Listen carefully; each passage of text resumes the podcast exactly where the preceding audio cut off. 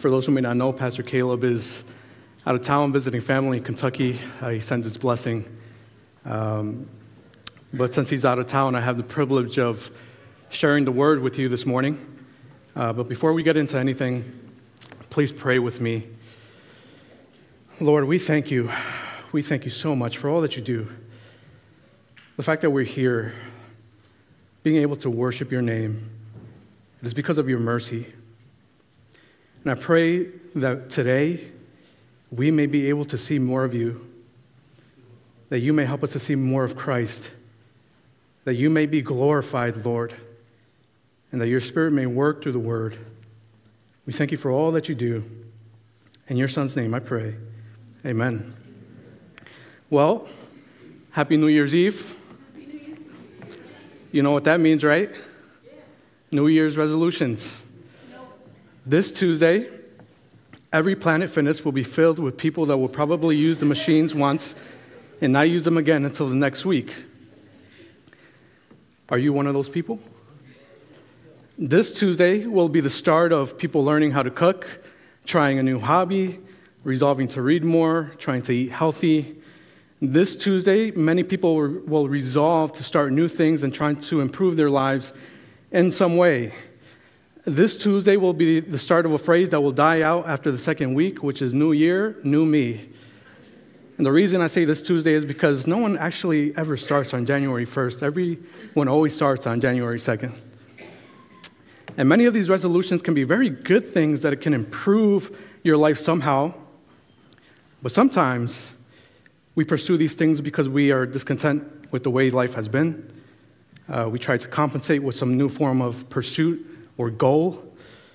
We can try to find some momentary satisfaction in seeking new things only to find out that once we get them, they don't really fulfill what they have promised, which is happiness and joy.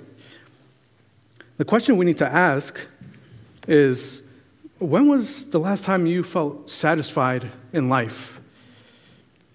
What thing or person is that you finally got that gave you some form of satisfaction? How long did it last? A few weeks? Few days? A few hours? And sometimes we pursue other things to find joy and satisfaction only to realize that our pursuits are only making us emptier. Now, the text that we will be studying today says that the sorrows of those who run after another God shall multiply.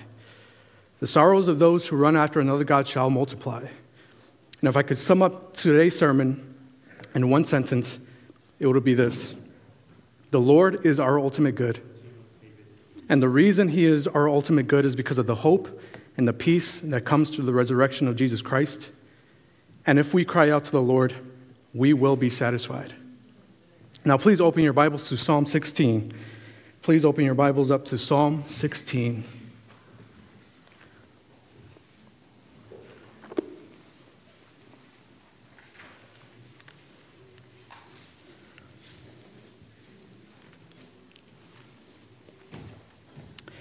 And the Word of God says, Preserve me, O God, for in you I take refuge.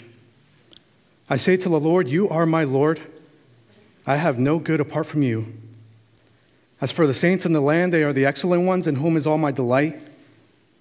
The sorrows of those who run after another God shall multiply. Their drink offerings of blood I will not pour out or take their names on my lips. The Lord is my chosen portion and my cup. You hold my lot. The lines have fallen for me in pleasant places. Indeed, I have a beautiful inheritance. I bless the Lord who gives me counsel. In the night also my heart instructs me. I have set the Lord always before me because he is at my right hand. I shall not be shaken. Therefore, my heart is glad and my whole being rejoices. My flesh also dwells secure, for you will not abandon my soul to Sheol or let your Holy One see corruption. You make known to me the path of life. In your presence, there is fullness of joy. At your right hand are pleasures forevermore. Now, for simplicity, I have three points for you today. Point number one the Lord who is our good. The Lord who is our good. Point number two the risen Christ who is our hope and peace. The risen Christ who is our hope and peace. And point number three the man who cries out the man who cries out. And then I have three very short application points at the end. But let's start with point number one the Lord who is our good.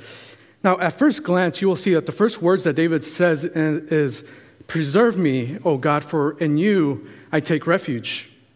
Now, there is no context given in this psalm as to why David is crying out to the Lord. It's unsure if it's a sickness, his enemies, depression. There are no clues in the psalm that help us to point to a direction of trial that is going on in David's life. But what we can see is the person who David is calling upon. King David is crying out to the Lord. And if you notice in verse 2, he says, I say to the Lord, You are my Lord, and I have no good apart from you. Uh, this might sound redundant because why does David say, You are my Lord? You are, I have no, uh, you are my Lord. Instead, he says, I said to the Lord, You are my Lord. And that's like saying, I say to Rocky, You are my Rocky. Or I say to Wally, You are my Wally. Now, some of you are like, Oh, that's really sweet, or, Yo, that's kind of weird, dude. Um, but David is not trying to sound sweet and he's definitely, definitely not trying to be weird. Um, but the language he uses is one of submission. If you look at the psalm in the Hebrew, what David is saying is, I say to Yahweh, You are my Adonai. And this is significant to look at because first he addresses God with his name. Who is Yahweh? He is the creator of the universe. He is the one who spoke this world into existence. He is the one who has made a covenant with Israel to save them. Yahweh is the supreme ruler of the world, He is the supreme ruler of the universe and everything else that exists. And then He says, You are my Adonai, which means my Lord or my master. Which, in simple terms, David is saying, I say to God, You are my master. And this is significant because David is not just acknowledging that God exists, like many people profess to believe that God exists and then they just keep doing what they want to do. But David is saying, I submit myself to God as my master, he's making himself a humble servant of the Lord. And do you see, this is a, this is a phrase of humility and submission where David says, This is the one in whom I take refuge, the one that is master over my life. I can take refuge and be safe because he is the sovereign ruler of the universe. And David is crying out to the Lord because he knows that he can take refuge in God because of who he is. God is self sustaining, God lacks no love because the Trinity uh, fulfill each other in love. God does not need to sleep. God does not need to eat. God has the ability to wipe out nations. He has the ability to wipe out the world with the flood, which He has. All creation obeys Him the animal, the oceans, the crops. God is the one who knows all things, the one who sees all things, and the one who is all wise. And this is the God that David says this about I have no good apart from you. I have no good apart from you. Now, the word used here for good is the same word that is used in Genesis chapter 1, where God says, Let there be light. And he saw that it was good. And God called the dry land earth, and the waters he called the sea, and God saw that it was good. The earth brought forth vegetations, and trees were bearing fruit, and God saw that it was good. The word good is used to describe something which is which brings delight, that brings pleasure, and that is agreeable. So, most of you know this, I've spoken about this before, but one of the most memorable trips that I've had was when I went down to Texas for a friend's wedding. I know some of you are tired of hearing of this trip. Um, but a few days before the wedding, we were staying, uh, staying at an Airbnb which had this really beautiful view. Uh, in, the back, in the back of the house was this big forest and there was a creek that was running horizontally from the house. There was deers and there was owls. Um, it was just very nature-like. I, I loved it. I enjoyed it. And then the first day that I was there, me and one of my friends sat on the back deck of the house, and we just sat there for about two or three hours. Some country music, a little country music playing in the background. Um, but there was no loud cars honking at each other. There was no distraction from TV or social media. It was just enjoying the, the good creation of God and seeing the sun go down. And we just delighted in that scenery. It felt good. It was pleasant. I enjoyed that very much because it felt peaceful and, and restful. Um, later on, my friend, my other friend came out and asked me if I was depressed because I hadn't talked or done anything for about two or three hours. Um, but honestly, I was just stuck in a moment where I was contemplating the good creation of the Lord. And I believe that is exactly what David is feeling when he says, I have no good apart from the Lord. David is, he's stuck in this moment. And David has his gaze somewhere that is causing him to delight, that gives him pleasure, that gives him peace and rest. David has his gaze on God himself. He has taken delight in God himself. David is finding rest and peace in God himself. The reason why David is able to say, I have no good apart from the Lord, is because he knows that all other things that he has pursued have come back empty, and the only thing that can fully satisfy him is the Lord. In verse 4, he says, The sorrows of those who run after another God shall multiply. So he is saying, Go ahead, run after other gods, run after other idols, run after those things which you think will bring you satisfaction, and watch and see that your sorrows will only multiply. Your sorrows will grow more and more while you go on a wild chase after these gods, after these things, after these idols. And David says, No, that's not going to be me. I'm going to run after the Lord. I have no good apart from the Lord. And David knows well that we are beings that were made for God, made to walk with God, made to live for God, made to love God. And if that's not taking place, he will be an empty barrel begging to be filled with things that will eventually turn to dust. Several decades later, David's son Solomon would write in Ecclesiastes chapter 3 verse 12 that God has built eternity within man's heart, yes, so that he cannot find out what God has done from the beginning to the end. That means that within each human being, God has built this innate awareness where man knows that there is something more to life than what he can actually see, and he will not find rest until he figures out that what he needs is the Lord. But some people actually never get there. And when David, when David says, I have no good apart from the Lord, that is a statement that means I am fully satisfied in the Lord. God has built eternity into man's heart, and David has found that the purpose and the answer to that is to have his gaze and his heart set upon God and God alone. There is nothing else that David can delight, take pleasure in, or find satisfaction that is not in God. And the Lord is David's ultimate good, and that is David's treasure. And this is not a statement of satisfaction and trust that David, this is a statement of satisfaction and trust where he puts in the Lord, he puts his trust in the Lord. This is not just a blind trust but look at how David writes about the Lord in verse 5. He says, The Lord is my chosen portion and my cup. You hold my lot. For one, David is saying, I need the Lord more than I need food and drink. He is saying that the Lord is far more important to have than the portions of food or cups that can make him happy. That is because even if David goes without food and drink, he knows that the Lord can sustain him.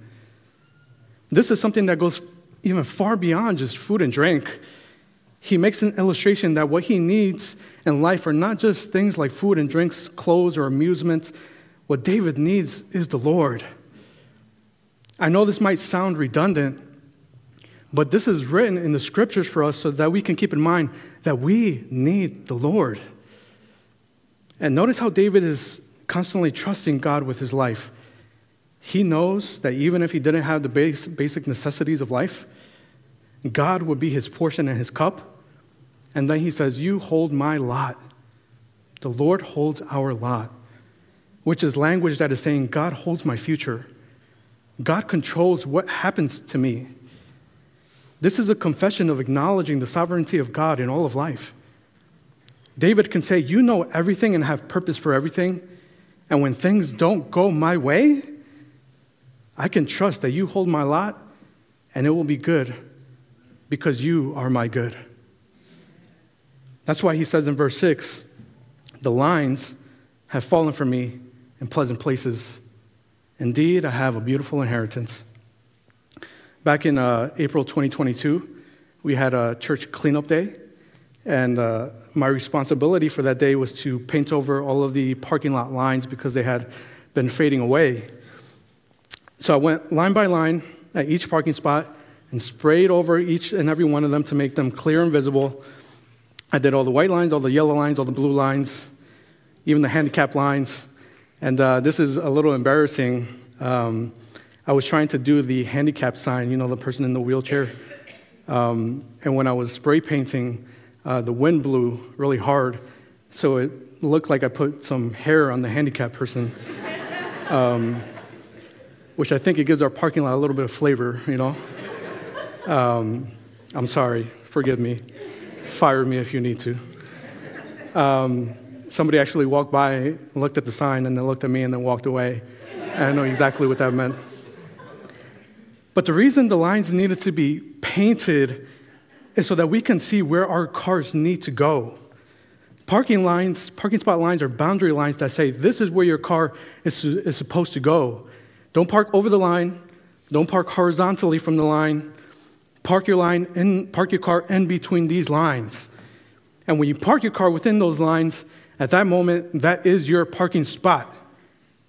And then David's, David is saying that the lines that have been drawn for him have fallen in a pleasant place because the lines represent the amount of fellowship that he has with God. David is parked in a space where the lines are so far apart that he can't even see them. And within those lines is the sweet fellowship that he has with the Lord, which shows that the fellowship that the Lord has initiated with him is way beyond his own vision. And that is David's inheritance. David's inheritance is God himself. The lines have fallen that, that have fallen represent God being David's portion, a portion that never ends. And God gives himself to his people. God gives himself because the inheritance of those to the as an inheritance of those who are his saints. And God sustains David. God gives fellowship to David. God gives his presence to David. And God directs his future.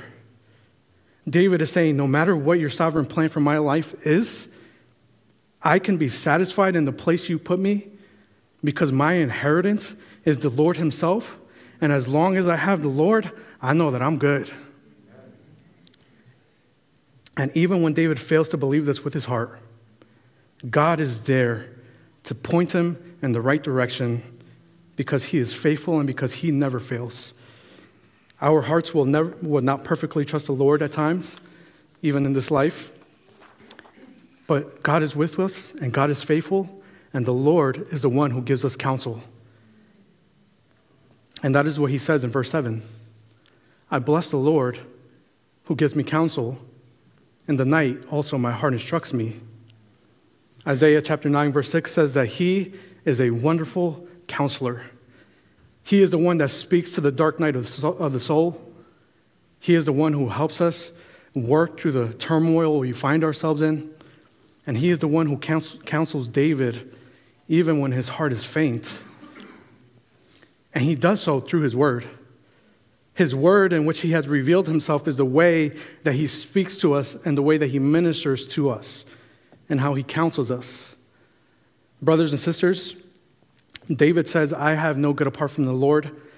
Not because he just feels good and he gets butterflies in his stomach when he thinks of the Lord David is not just going off of what he feels.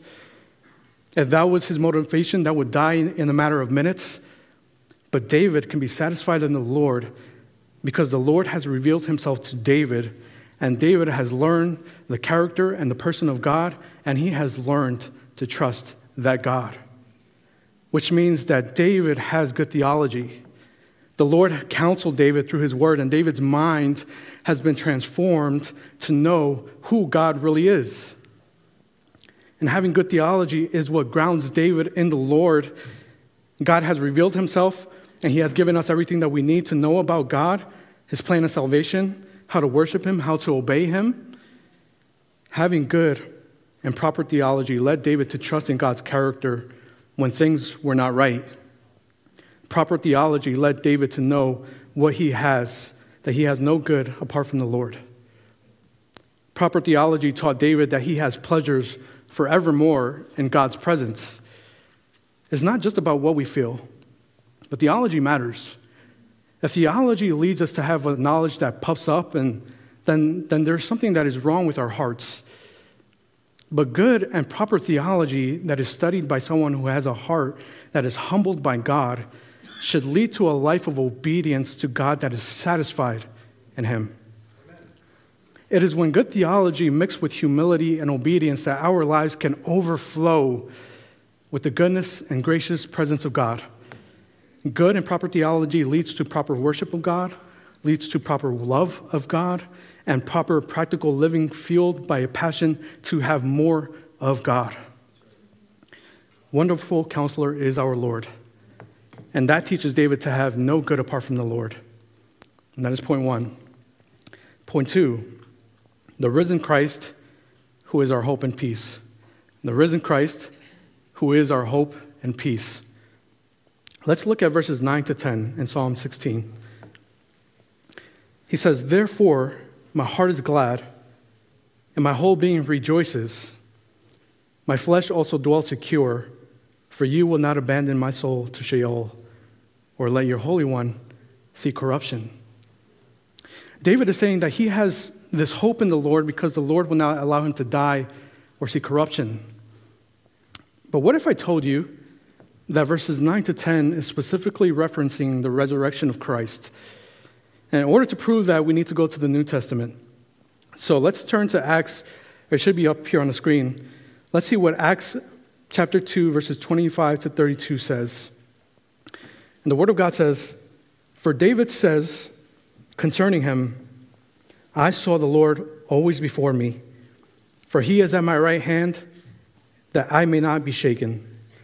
Therefore, my heart was glad, and my tongue rejoiced. My flesh also will dwell in hope, for you will not abandon my soul to Hades, or let your Holy One see corruption. You have made known to me the path of life. You will make me full of gladness with your presence. Brothers, I may say to you with confidence about the patriarch David that he both died and was buried, and his tomb is with us to this day. Being therefore a prophet, and knowing that God has sworn with him an oath to him that he would would set one of his descendants on his throne, he foresaw and spoke about the resurrection of the Christ, that he, w- he was not abandoned to Hades, nor his flesh see corruption. This Jesus raised up, and, and that all we are, we are all witnesses. And that was Peter speaking. Now look at what Paul says in Acts 13, verses 35 to 38. He says, Therefore, he says also in another psalm, You will not let your Holy One see corruption. For David, after he had served the purpose of God in his own generation, fell asleep and was laid with his fathers and saw corruption. But he whom God raised up did not see corruption. Let it be known to you, therefore, brothers, that through this man forgiveness of sin is proclaimed to you. So, if we are reading the New Testament correctly, both the Apostle Peter and Paul are quoting from Psalm 16 and are saying that when David wrote verses 9 to 10, he was not talking about himself, but he was talking about the resurrection of Jesus, and they gave two reasons for that. The first reason, because David died and he is still dead. The bones of David are laying somewhere in the Middle East where he was buried. So when he says, You will not let your Holy One see corruption, he couldn't have been referring to himself because he saw death.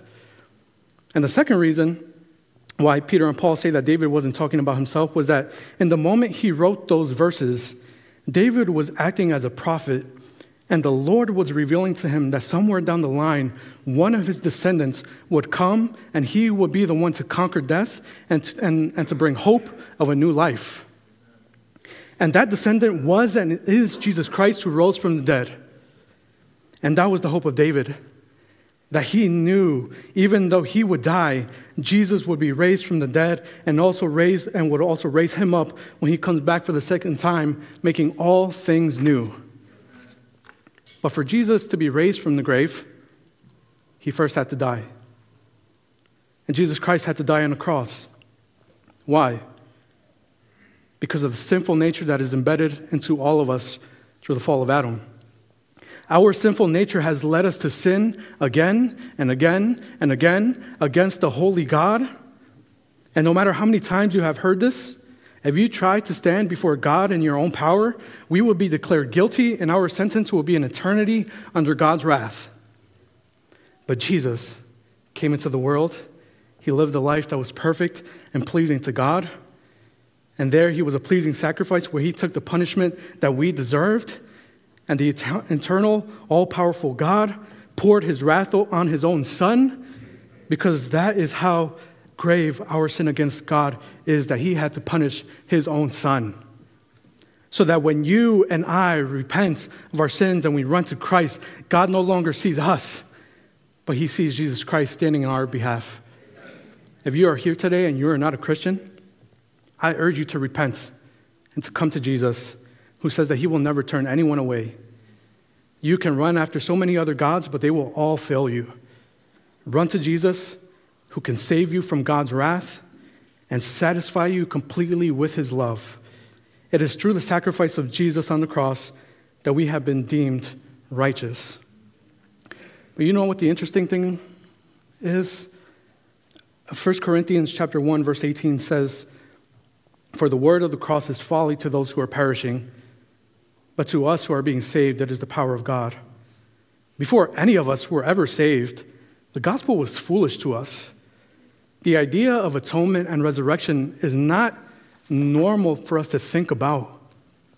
Uh, one of my favorite things about living here in Levittown is that it is a nice and safe neighborhood, and I can go out on walks. My old neighborhood wasn't that safe, so I didn't really walk a lot.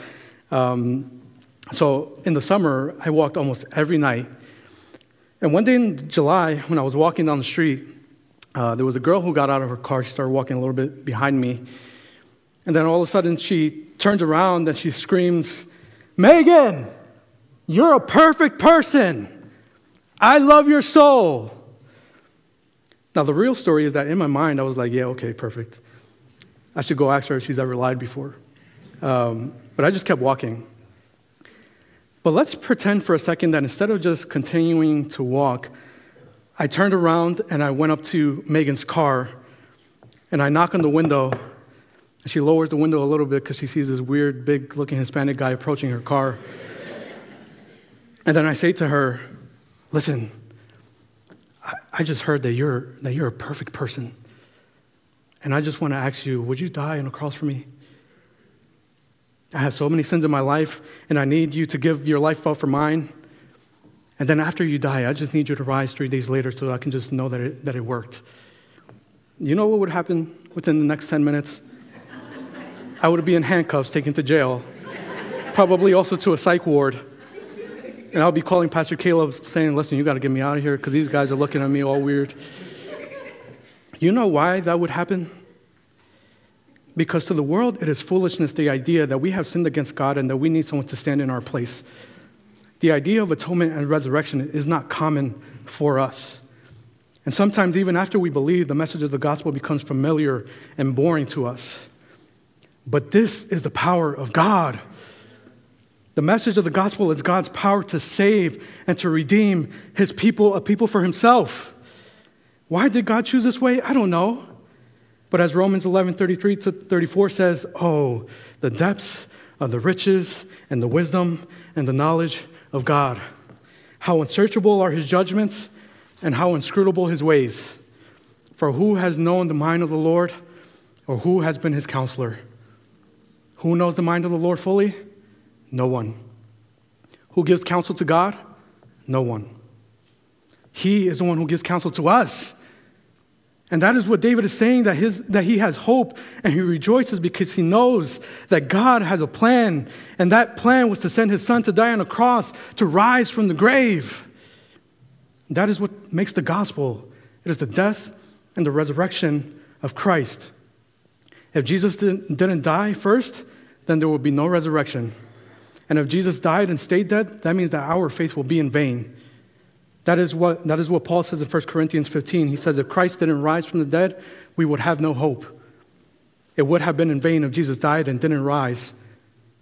But this is David's hope that as he prophesied and as he looked down the corridor, corridors of time, he saw that his descendant, Jesus Christ, would accomplish what he could not.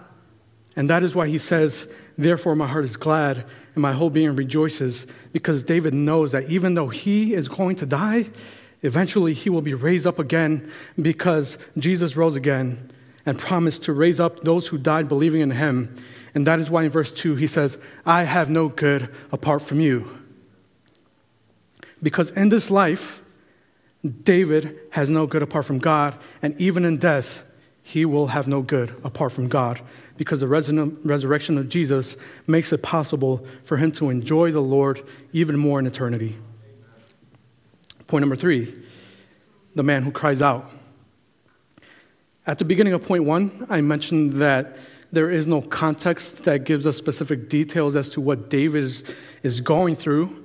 Um, there is nothing in the psalm itself that tells us why David is in turmoil or why he is crying out. But one thing is clear is that he is crying out to God. He is pleading with God to be his rescue, to be his refuge, to be his fortress. And the important thing to see in this passage is not the type of suffering that David is enduring. The important thing to see is where David is running to. The important thing to see is the object of his faith. Most of you know that a few months ago I was out for a while because I had a surgery for a torn quadricep tendon. And uh, one day while I was recovering, I was talking to one of my friends who's a pastor here on the island. And uh, he was telling me that in the summer his father had been killed. And I asked him, What do you think the Lord has been showing you through the season? And he said to me, For a long time, I have felt like life had just been good and I've just been living peacefully and joyfully. But going through the death of my father, the Lord has been teaching me to love this world less. And when he said that, it, sparked something in me where I said, That's exactly how I feel as I'm going through this trial. As my body breaks and is fragile and needs to be fixed, the Lord teaches me to love this world less because I am merely a sojourner in this world. LBC, I can tell you that through all of the trials, I have felt the brokenness of this fallen world, and it makes me yearn and long for the Lord even more. And that is exactly what the Lord is teaching David in this passage. The Lord is teaching David to love this world less because that is exactly what he does in our suffering. In our suffering, the Lord awakens this awareness in us that there is something that has gone catastrophically wrong in this world that this world is fallen, it's filled with sin, far from God, and in suffering, we feel it strongly within our bodies, in our mind, and in our emotions. We feel the tug of the Lord saying, You're just passing through this world. This is not your home, and don't live like it is. Why else would David say in verse 4, The sorrows of those who run after another God shall multiply? because he knows that the moment we start to pursue other things above pursuing the Lord, we grow in loneliness, in discontentment, in sorrow, and in hopelessness. We think that by, pursuing the things we think will make us happy, then we will truly be happy. But the scripture says that is wrong thinking. If, you pers- if we pursue things in order to make ourselves happy, and we make that the aim of our lives, our sorrows will only grow heavier. And when David says to pursue another God, he's not just talking about a statues, a statue or, or a shrine, things are, things that we can put, he's talking about things that we can put as God in our own hearts that we worship. And even if you are pursuing something that God calls good, but if you pursue it as something that you think will bring you ultimate satisfaction, it will still bring you sorrow because it is possible to love the right things in the wrong way. What is it that you are pursuing that you think will bring you ultimate satisfaction and happiness? Is it marriage? Is it a good career? Is it having lots of money? Is it fitness and health? Is it security? Is it never feeling pain, physical pain or emotional pain? Is it just having stuff? Is it a, a boyfriend or, or a girlfriend? None of these things are evil in themselves they can actually be enjoyed properly and biblically when we see and love them as a gift of God that is given mercifully for His glory. But when we love and pursue these things, making these things the ultimate means to our satisfaction and happiness, then we have made a God and an idol of these things. and our sorrows will multiply. And maybe you're pursuing sinful things, thinking that you will find happiness in them. The point is, David says, wherever you find yourself, if you seek other things beside the Lord as your ultimate source of satisfaction and happiness, your sorrows will only grow. And he understands that, which is why in his suffering he is crying out to the Lord. He's saying, Lord, save me in my suffering. Lord, give me hope because things are falling apart. Lord, preserve me because I have no strength in myself. And look at what verse 8 in Psalm 16 says I have set the Lord always before me. Because he is at my right hand, I shall not be shaken. He's not saying I take and place God where I want him. But the language that he is using paints a picture of where the disposition of his heart is. So if David is facing over here, but God is over there, David is saying, I'm turning my whole body completely so that my gaze and my heart may be on the Lord. He, he, he will not be shaken means that whatever su- uh, suffering or trial or enemy that comes his way, he will not fear because he knows that God is the supreme ruler of the universe the supreme ruler of this world who has millions of angels at his command that can destroy the world with the word that he speaks. And he can rest in that. And he turns his eyes to the Lord wherever he is. He can find rest in the God who is crying out. He can find satisfaction in the God that he is crying to. That is why he is able to say, The lines have fallen for me in pleasant places. Indeed, I have a beautiful inheritance. David has falling lines all around him that mark the portion that is given to him, and that portion is the Lord. The Lord is all around him, the Lord is his inheritance. He finds a pleasant place while he takes refuge in the Lord. Do you know what the outcome of that is? The outcome is verse 11. He says, You make known to me the path of life. In your presence there is fullness of joy. At your right hand are pleasures forevermore. What happens when someone cries out to the Lord in faith? What happen, happens when someone sets the Lord before them? That person is filled with a faith that is firm, that finds their joy and satisfaction in the Lord. And they find joy and satisfaction in this life and in the life to come because of the resurrection of Christ. LBC, I can say with full confidence that in your suffering, in His presence, there's fullness of joy. In your loss, in His presence, there is fullness of joy. In your, right, in your pain, at His right hand, are pleasures forevermore. In the storm, in His presence, there is fullness of joy. In the trial, at His right hand, are pleasures forevermore in confusing and dark times, He makes known to you the path of life. And in our suffering, if we set the Lord before us, we can say, The lines have fallen for me in pleasant places, because even though everything seems to be going wrong, if I have the Lord, then I have everything that I need. That is what happens when someone cries out to the Lord in faith. Brothers and sisters, where have you set your eyes? Where have you set your heart? Is it upon the Lord or is it upon other gods? I have three short application points for you. Application point one strive to have good theology.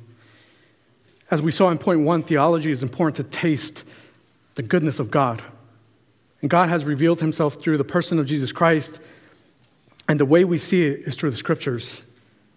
God has revealed to us who he is, his attributes, his plan of salvation, how he saves people, the reason he sent his son. And he tells us exactly how to worship him in spirit and truth and how to obey him. Having good theology is important and necessary for us to be able to say, I have no good apart from the Lord. What we think about God matters. What we believe about God matters. How we worship God matters. Having good theology is what should be fueling a life that is passionate for, a Lord, for the Lord, that is exemplifying that we have been redeemed by the sacrifice of Jesus on the cross. strive to have good and proper theology.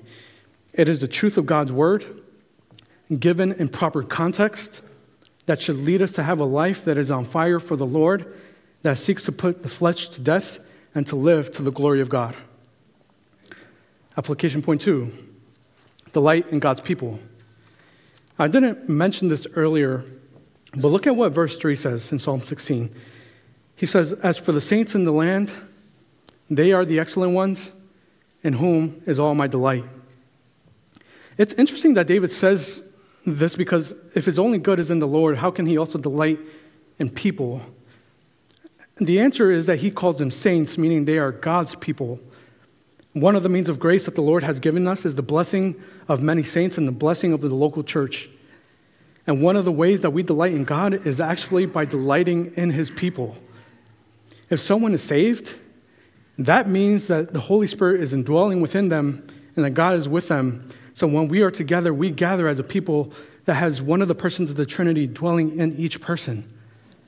Each person is being trans, uh, sanctified and transformed into the image of Christ. And when you see and when you delight in God's people, that rubs off on you. It encourages you to seek the Lord more. It should encourage us to run towards the Lord together. Uh, for the past four months on Tuesday mornings at 6:45 a.m., me and another brother from this church, we jump on the phone together. Uh, we catch up for a few minutes, and then we pray. We pray for each other. We pray for the leaders of the church. We pray for the people in the church. We pray for those going through trials. And after we finish, I cannot tell you how much my heart is encouraged and refreshed because I have gone to the throne of grace with another saint seeking the Lord together. That is because this is the Lord's design for his people to strive together in unity and prayer and fellowship, to seek the face of the Lord together and to find their delight in him together. If we are not delighting in God's people, if we're missing church, only dipping our toes in the water and not being involved in the life of others, we are not functioning in the way that God has intended us for us to function. Delight in God's people. Application three set the Lord before you.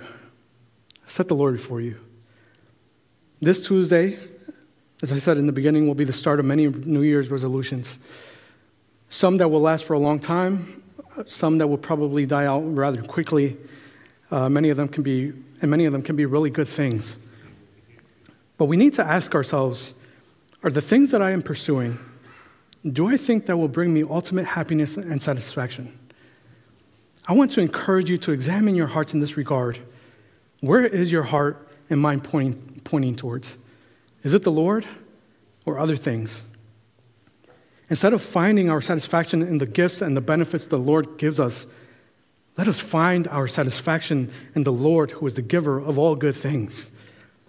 Ask yourself Am I loving the right things in the wrong way? Am I loving my sin more than God? As we go into 2024, I just want to encourage you all to set the Lord before you. If you're facing this way while the Lord is over here, I just encourage you to face, may your, may your eyes and your heart face where the Lord is. That the disposition of your heart returns to a pursuit of the Lord far above all other things.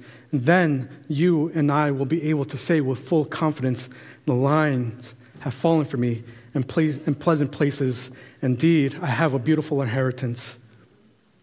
I have set the Lord before me. Because he is at my right hand, I shall not be shaken. Now, I just want to repeat this one more time. If I were to sum up the sermon in one sentence, it would be this The Lord is our ultimate good. And the reason He is our ultimate good is because of the hope and the peace that comes through the resurrection of Christ. And if we cry out to the Lord, we will be satisfied. Let's pray. Oh, dear Lord, as this is the last Sunday of the year, and I'm sure it's been a long year for many people. But I pray, Lord, that the sermon may, may have served in a way where we can examine ourselves and we can say, Am I set, Lord, before me? Is my heart set on the Lord? I pray that we may have a pursuit of you above all other things, that we may be able to say in 2024, the lines have fallen for me in pleasant places. Indeed, I have a beautiful inheritance. May we know that you uh, are our portion and you are the only one who can satisfy us completely. Lord, I pray these things in your Son's name. Amen.